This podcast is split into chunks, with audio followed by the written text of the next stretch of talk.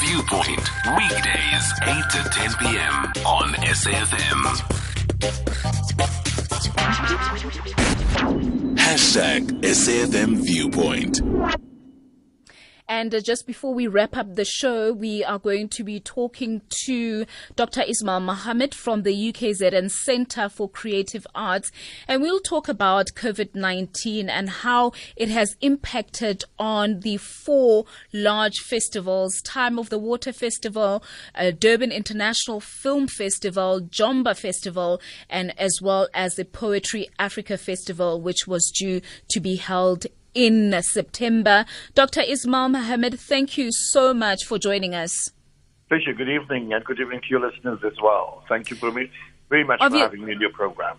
Yes, this this year has just been devastating for artists and people who like to perform and just show our, and, and, and, and just display their creativity. Take us through how this has impacted um, the industry. Absolutely. It's been a devastating year for the arts sector. Uh, the greatest loss is that of earnings for artists.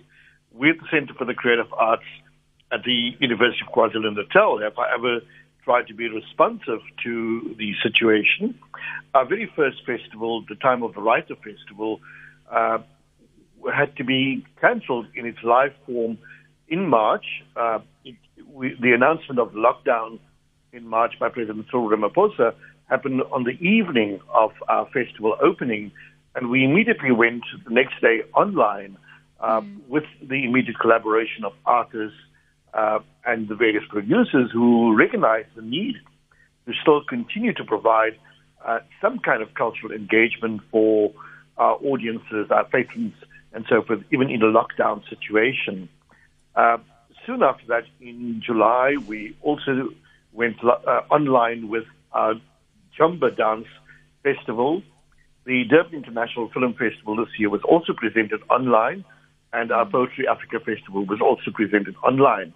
While we recognize that you know the online space can never replicate the immediacy and the intimacy of live performance mm. and interaction, it has been a wonderful platform to still remain engaged to still keep the arts on the radar, and most of all, to find alternative ways through which artists can still continue to earn an income. Mm-hmm. But I think more than anything else is that the arts is such an incredible catalyst for social dialogue.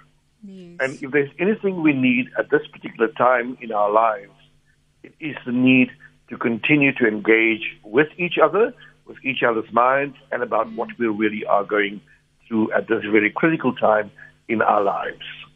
And uh, you, I, I'm, I'm sure at some point our, our lives will, will go back to normal again. Um, do you think that the arts industry can be revived post the, the, the pandemic? You know, the, the, the arts will always find a way of uh, coming alive and, and in new ways. Uh, it does, however, require the support of the state and it does require the support the corporate sector and the public. Uh, you know, the, the arts is not just about recreation and leisure. It's a mirror to our society. The arts uh, are a canary in the mine. Uh, the arts have been a catalyst for all kinds of social change in our country, from mm. having the protest theatre movement that fought against apartheid to arts uh, at the time when we were dealing with the HIV/AIDS pandemic, to arts dealing with issues of gender violence, to arts dealing with issues of environment, and even at this present time, with the arts dealing with the COVID-19 pandemic and how we, we're coping with it, uh, what are the challenges that we're facing, what are the inequities in our society that are being exposed uh, as a result of the various lockdowns and so forth. And I think what we need to do is we, we need to find ways uh, in which we possibly even adopt individual artists as an act of philanthropy, mm. uh, hmm. so that you know the work that they do, which is incredibly valuable, is supported in many many ways. It will take a it will require a a very clear strategy from government to to to revive and support the whole sector. But that is not just unique to the arts. We know that there are other sectors of our society and of our economy that are equally affected as well. Absolutely. Dr. Ismail Mahomed, I wish we had enough time to chat more about this because this is such an important issue and also um, an issue that's close to my heart as well. But one thing that we know is that the arts will rise again. Thank Absolutely you so much. It will. Thank you. Thank your- you so much for joining Thank you. Well, guys, it's been an absolute pleasure spending the evening with you. And I just want to remind you that um, we've all had experienced an unimaginable loss this year. What was meant to be 2020 became a year that turned many of our lives upside down. But that's not the end of our story yet. Make sure that you're ready to start the new year stronger by joining the Metropolitan and the Mzansi class of 2021 tomorrow at 10 past 10 a.m. Tune in to be part of SA, SA's uh, biggest live radio show, and uh, we share and connect over how to start 2021 stronger metropolitan together we can.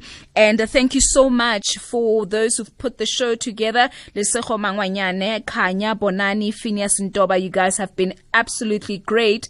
At 10 o'clock uh, please stay tuned for late night conversations with Patricia and Nduli. For now it's story time. See you again tomorrow